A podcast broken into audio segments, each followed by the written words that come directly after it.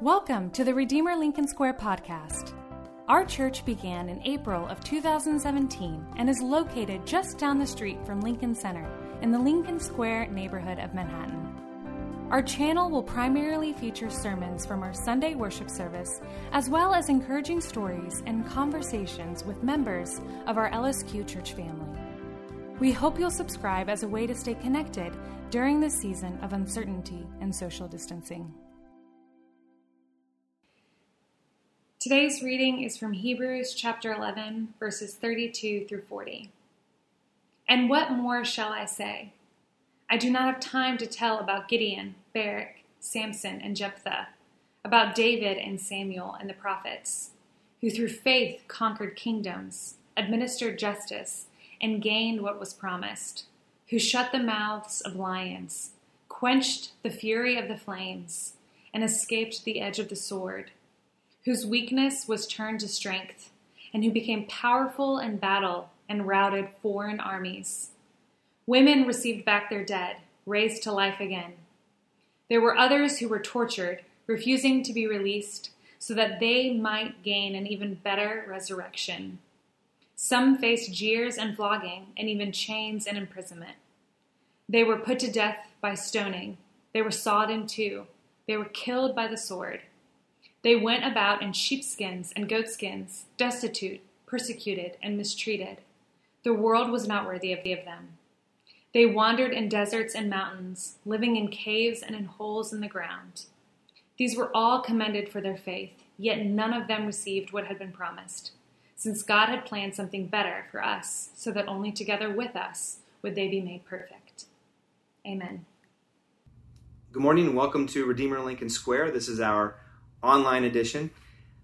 Uh, last weekend, with a lot of other people, I streamed and I watched the original cast of the Broadway show Hamilton. And in Hamilton, one of the themes there is that Hamilton was so concerned about his legacy. He was so concerned about how history was going to view him, so he was always writing like he was running out of time. Throw in his personal story about how he had to overcome adversity. He had to grow up penniless, orphaned, uh, without any parents to help him. And yet he became this wild success. We, we hear stories like that and we say, I want that. I want a story like that for myself. We want to enter stories like that.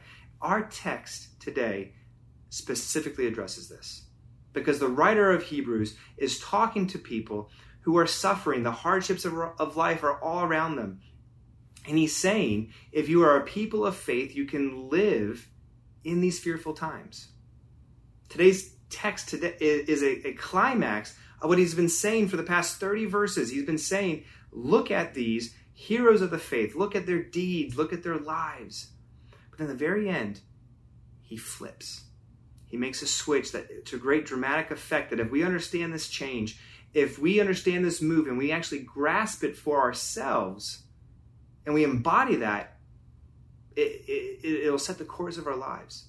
No matter who you are, no matter what you've done, no matter what you haven't done, that's the promise that's laid out here. So let's look at three things today. Let's look at the stories of faith that we want, the stories of faith that we don't want, and then how to be both ready and triumph in either case. I'll say that again.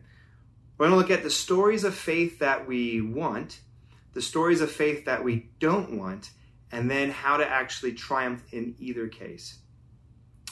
First, the stories of faith that we want.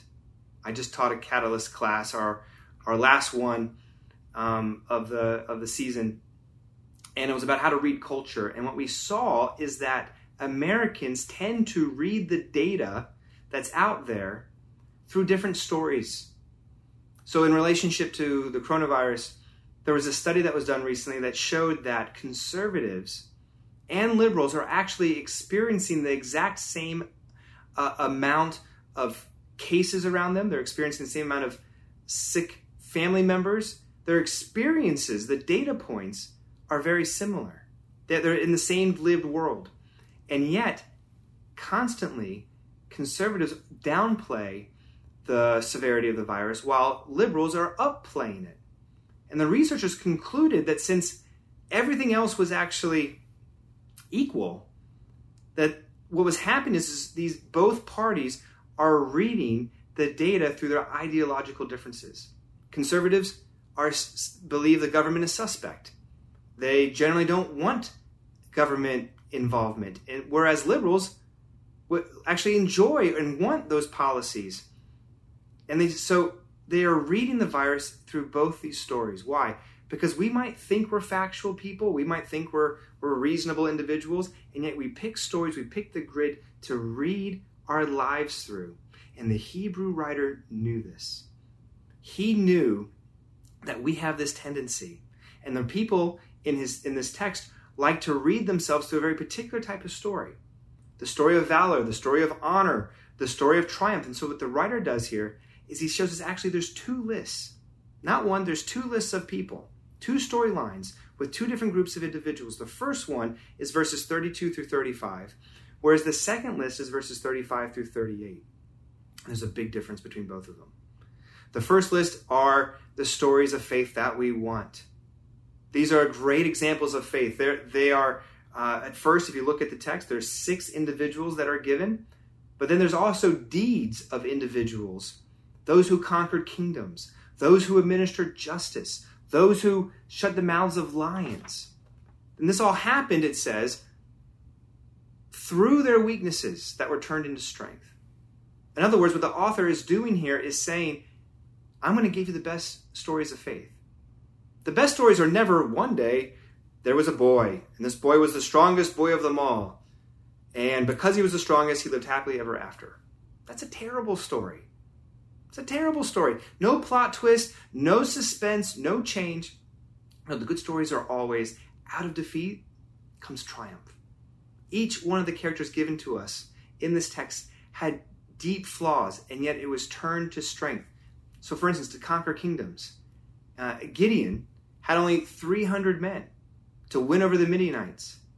Or to administer justice, David, he was the youngest of all the sons. He was a fugitive for a lot of his life. He lived every day not knowing if that was going to be his last day. And yet, out of defeat, he becomes king. And as he becomes king, he can now do justice. To shut the mouths of lions, that's clearly reference to Daniel. When he is left for dead, his life is over, and yet out of death comes life. Or look at verse 34. It talks about quenching the fury of the flames. That is a reference to Shadrach, Meshach, and Abednego, most commentaries say. And that story is they're, they're thrown into the furnace. And it was so hot, the people who actually pushed them in, they died immediately. And yet they were walking around in that furnace unhurt. Or go to verse 35. It says, Women received back their dead. Probably a dual reference to both 1 Kings 17 and 2 Kings 4, where Elijah and Elisha, in two separate accounts, raise boys from the dead. And you keep saying, okay, you're saying probably right now, so what? Okay, these are all these stories. What do they hold in common? They all have the same story arc. That there's death to life, there's defeat to victory, there's going from being a nobody to actually being a somebody. And these are the stories that we want. These are the success stories.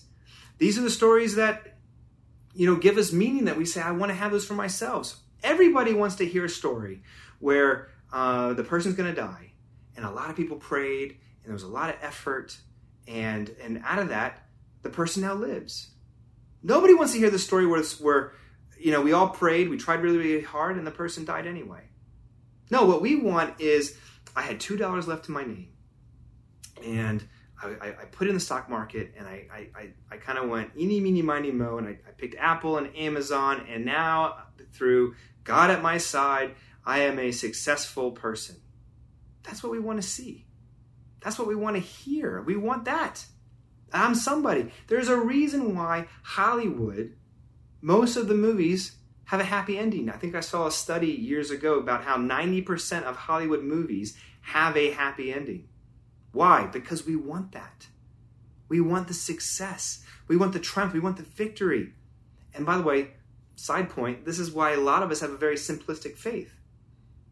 We have a very simplistic understanding of faith because we think faith is just just praying to God in supplication, dear God, give me what I need I'm going to work hard for you. I'm going to believe in you. And um, you say, if I just have enough faith, that I can do anything, right? And you might you might even think of the biblical passage where if you just have faith like a mustard seed, uh, you, you know you can move mountains.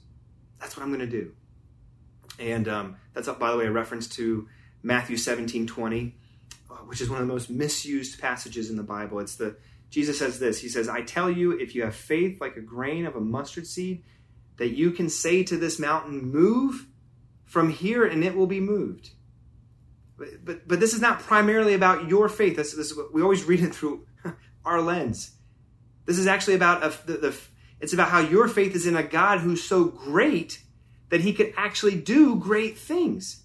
See, if your faith is really in him and in him in him and not in what you can do about mountains, then you would never ask to move a mountain for yourself. It's his mountain, not yours. All these people in the text that the Hebrew writer just gave us, these people are great not because they were great in and of themselves. They're great despite themselves. That's what the passage means when it says through whose weaknesses are turned into strength if you read yourself only through these success stories, you'll be bitterly disappointed. Because there's actually a second list here, isn't there? At Redeemer Lincoln Square, we value questions and the people who ask them, which is why we hold a time of question and response, or Q&R, after our Sunday worship service. It's an opportunity for anyone to text in questions and then process responses alongside our pastors and other members of our church community. If you have questions that you'd like to process, feel free to email us at lsq at redeemer.com or join us for our virtual worship service on YouTube every Sunday at 10:30 a.m. Eastern. You can find our YouTube channel at lincolnsquare.redeemer.com slash YouTube. See, look at the second list of stories. These are stories of faith that we don't want. Look at verse 35. There's a, a change that happens. It says, There were others. This is an indicator that the writer is now switching gears. There were, now, there were all these people famous. Here are some individual names. Here are some deeds that you actually probably know of. But now there were others who also lived by faith but they didn't conquer kingdoms. They didn't. Uh, they weren't known for being renowned for administering justice. They didn't shut the mouths of lions. They didn't walk through flames. No, there's this other list. This second list says there are people, other people, but they were tortured for their faith because they believed, because they obeyed, because they trusted God. And they're, they're, they're not even named, by the way. They're called others because their, their names are so inconsequential to um, history. And the list goes on down further, right? Those who were jeered, those who were flogged in verse 36, those who were imprisoned, those who were chained. See, if this was a reference to Paul, who was imprisoned and then released, he would be in the first list. But what we don't talk about as much is about John the Baptist, right? He was imprisoned. And when he was released, he was released without his head. So you, you have Peter who was flogged and let go, but then you have Stephen who was flogged and then hung upside down, crucified upside down. So we all know about David's success, but what we don't talk about as much is about Jonathan, his best friend, Saul's son, because of his faith, because of his character, because he stayed with his father, it killed him. And it did, it did kill him. See, I think what the writer is trying to get across here is David believed and trusted God, and therefore he escaped the sword and death. Jonathan believed and trusted God, and he got the sword and death because of that. There are, there are many stories of faith where it all works out in the end. But there are many more stories of faith where it doesn't work out in the end. And yet, faith and obedience can work out for you in the end yeah, you can topple the, the, the dragon, you can knock down oppression, you can combat the world, and you live. But just the same, you can try, you can strive, you can do everything through faith and prayer and obedience, and then you die of brain cancer. That's what he's saying. In regards to, there's a phrase in here um, those who are tortured for refusing to be released. Uh, most believe this is a specific reference to the Maccabean martyrs during the second century BC. Um, this was recorded in 2nd Maccabees 7. You can look this up, where there was an Assyrian king who liked to make people eat ceremonially unclean meat that was against their faith, and he would uh, taunt them. And there was one particular story where there were seven brothers. Each one asked to deny the Lord. Each one asked to renounce their faith. And when they when they don't, the, the text graphically describes mutilation being stretched out on catapults, um, limbs going everywhere. Each one watches the other one die a gruesome death. And yet the mother is there encouraging the sons all along. This is what she says. She says, filled with a noble, this is what it, the passage says, filled with a noble spirit, she said to them, It was not I who gave you life and breath. It was the Creator of the world who devised the origin of all things, who will in his mercy give life and breath back to you again. And as she said this, they died. The passage is even more gruesome than I noted here, but what it's highlighting is that this is life. Life is hard. It's suffering and it's loneliness and sadness and depression and disconnection and hurt and heartache and injustice. Things are harder now in America than they have been in a long time for a lot more people. And yet, as bad as it is, or as bad as it will be, or as bad as it can be, the, question is, is then how can we face it? How can we live a life of faith in fearful times? And because you see this long list of people, because of their faithfulness, they're crushed. Everything went wrong, even though they obeyed, even though they, they trusted, even though they were faithful. And then they died. How can we handle that? I think the hint is actually back in verse 35. And back in 35, it says, Some women get back their sons, right? But um, and what's listed is, you know, it says some women get their sons back, but just listed was a woman, right? She had she had seven sons and she didn't get them back, and she doesn't bat an eye in that moment. The answer is a better resurrection. It says in the text that she was hoping for a better resurrection. Now, some sons were raised to life. We, we already got that reference. But the one who was tortured again here, a better resurrection. What's a better resurrection? Well, think of the first two that was referenced from Elisha and Elijah. Or you can throw in Lazarus, right? He was raised from the dead as well. You see, what you see in, in all three of those is they're raised from the dead. But here's a question Are those individuals still alive today? Right? Is Lazarus hiding out in some cave somewhere that, you know, he's he, he's never going to die? No every single one of these individuals died later. Right? They were signs of the new life, but that they didn't actually have the real thing. They came back, but then they died again. Everyone still dies. It's just a matter of when and where. And I've been reflecting on this a lot recently. It's I um, what are we asking for when we when we pray for somebody who's sick and dying? If you go to Isaiah 38, what you see there is Hezekiah is crying out to God and he asks for more years. And Hezekiah, I mean, God gives him, grants him 15 more years. But then that means all we're asking for is to prolong the inevitable. Is that you can you can't keep pain away, you know, forever. Death is coming. It comes for us all, but there is a better resurrection that this mother of seven sons was hoping for. This isn't a generalized faith. This isn't the kind of passive faith that New Yorkers might talk about over dinner conversation. No, she's hoping in a specific, better resurrection, a, a hope and, and, a plan. If you go back to Second Maccabees 7, it says this. She says, Do not fear this executioner, but, but be worth your brothers and accept death, so that in his mercy I may recover you along with your brothers. So, see what she's saying. This is the mother of seven lost sons, and she's saying, you can let go, son, of your body because we'll have it back. You can let go of your brothers because we're going to have them back. You can let go of your family because we're going to get them back. The mother in that text actually dies later that day. But if you hope in the better resurrection, I don't care if you have a, st- a, story of faith that you want. I don't care if you have a story of faith that you don't want. It will all be redeemed. You will get this world back. That isn't a generalized hope. That's the promise that this writer is alluding to that if you hold on to that promise of the future better resurrection, you can handle any good or any bad story that's going to come your way.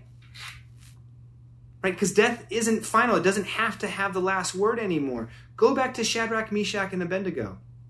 The king at the time said, Bow down to this idol, worship me. Uh, today, in different parts of culture, every culture says the same thing. You know, honor this thing above God, and then we'll let you into the power structures, then we'll let you into society. Every culture does that. And you know what they said? They said something along this. They said, Oh, great king, which, by the way, shows a level of deference and, and interaction with the cultural powers that be. They say, Oh, great king, our God can deliver us from the flames. But if he doesn't, and one of the most beautiful, it's one of the most beautiful phrases in the Bible, but if not, we still are not going to bow down to you. Do you, do you hear that balance? This is so balanced. Our God can, and we have signs and we have stories where He has delivered us from the evil of, and suffering of death. We know those stories are there. And we know that ultimately He will deliver us from the final death and suffering. But if He doesn't, we, in this life, we know that He will in the next. But if not, right? Don't put your faith in just your agenda for God. Put your faith in actually in God. I, I, I um, I watched a um, a recent Netflix series where one of the characters does the typical thing. They say, you know what? I believed in God, but and I prayed to Him, but I didn't get the miracle. I didn't get what I asked for, and so you know what? Now I don't believe in God anymore because He didn't come through for me in the end. And what what, what many people you know, many people say this at some point in their lives. But the truth is, you actually didn't give up on God. What you did was you gave up on your agenda that you had for God. That's what you ended up doing. That all along you'd been trusting your agenda that you had for Him. But this text, this text is saying no matter what list that you are on, you now know, need to know that you can live, but if not, I will not bow down. Yes, he can deliver us. Yes, he could deliver us. Yes, he's delivered other people in the past. And he might actually do it for me too. But you know what? But if not, I still will not bow down. I know that he will raise me up again one day, that in, in this life or the next, make sure, I guess my, my, my point to you is this make sure you're not just believing in your agenda for God, make sure you're actually believing in God. That's what you need to do. You need to make sure that you're actually believing in God. Uh, the way that you know that you are is that regardless of your story, maybe you have a story of success, maybe you're living a story of failure right now. But we need to believe all the way down that in the new heavens and new earth, the redemption and restoration of the of in the future, we can live in the now because we have that assurity. You and I don't need to see victory and triumph today because we know victory and triumph is coming tomorrow you can triumph no matter what story list that you find yourself on right now. Whether you are a wanderer in deserts, as the text says, in the mountains, or maybe you're the conquering of kingdoms right now. The only way forward for you for this, the only way forward for you, where you don't live your life as a victim of your circumstances, where you don't blame somebody else for where you're at, is that be this type of person of faith a person of faith lives their life. It doesn't just, you don't just respond to life. A person of faith uh, lives out a secure future in the here and now in the present. And so, my question to you, I guess, is this you, Is this how you live? Is this how you experience your life? Is this how you organize your life? Last point. How then can we be now ready for either story and triumph regardless? Right? How, how does this actually become real and effective in our lives? That's the question. Look at the very end of the passage. It says that there's right there, there's both story arcs here people of success and the other people both lists of people it says in verse 39 it says none of them received what was promised right and yet they, there's a plan for something better well what was that it means this whatever these two groups of people had whatever they knew about god in general that it was somehow going to work out in the end, that was enough for them to live incredibly rooted lives of faith. They were, they were able to live such great lives, even though they only vaguely knew somehow that God was going to work it out in the end. But we have something better, better, the text says. In verse 40, it says, We have, we already know what that better thing is. We have something they didn't actually have. We know how it actually works out. We know that God doesn't, how God does it in death and resurrection through Jesus. See, unlike all these other examples that are here, the true and real resurrection has already happened for us. What had allowed them to handle being burnt to death, wanderers in deserts, killed by kings, we actually have something better that could allow us to live even larger lives of faith. How? It's death and resurrection. See, in death, Jesus, through his death, through his wounds, dying on the cross, it wasn't just a symbol of his love. No, his original followers would have looked up at him on that cross and, and they would have seen their betrayal. They would have seen their denials. They would have seen their own cowardliness, their failures, and he did that for them. He died for that. And if you can look on the cross and see your personal failures there, your denials, the ways that you shun him, the way you ignore him, the way the way we live our lives often without even him present or real when we see that we're that we betrayed him in the same way that shows he had to die for you. If jesus thought though it was worth losing everything for you don't you think it's okay to lose everything for him? Right? If you have that worth in his eyes why don't you have that same worth in your eyes of him as for jesus' resurrection it means new life is to come it's not just the proof, it's the foretaste. Jesus being raised from the dead means Jesus saying to all of us, if you make me the center of your life, every death that you're experiencing right now eventually will lead to ultimate resurrection. Every failure is just an entrance into greater glory. Every wrong turn is just one more way that God will right our ways. His resurrection, bodily, speaks to our own.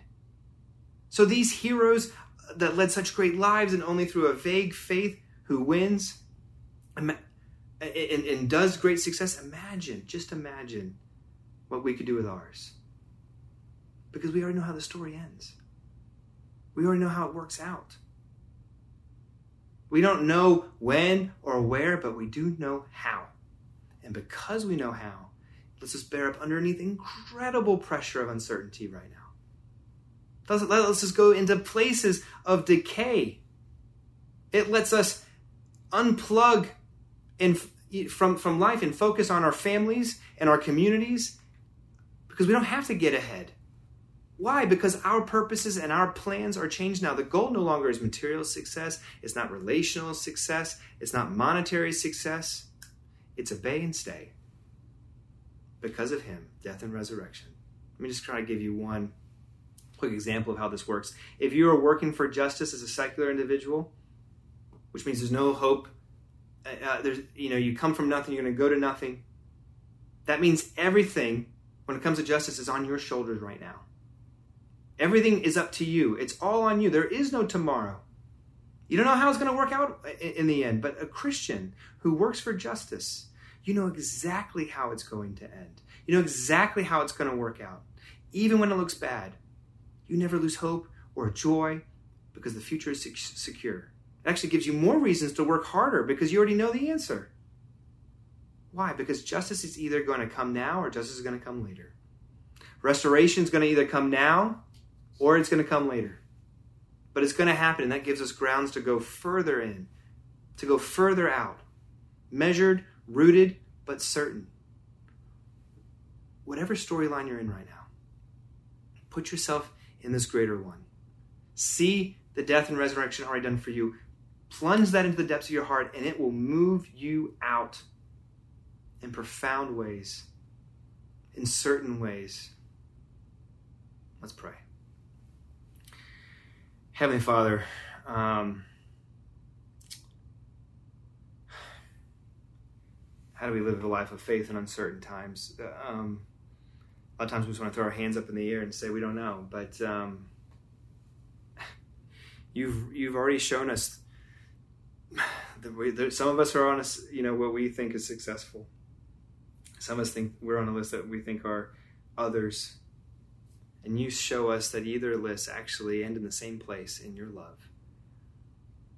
Some of us will be known, some of us will not be known, and, and ultimately it doesn't matter, Father, as we as we love and care and serve. Turn our hearts and minds towards you and all that we do. We it, it um. I pray this to this does this doesn't make us um,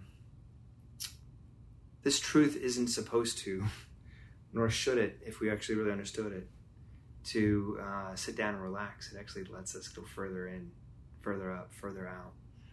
Um, let that be true to us. We pray things in your name. Amen. Thanks for tuning in to our church podcast. We pray that it can serve as a resource for you as you continue processing aspects of Christianity and growing in your faith. We hope you'll subscribe to our channel if you haven't already, and we invite you to check out our website to learn more about our church and how to get connected to our family. Just visit lincolnsquare.redeemer.com.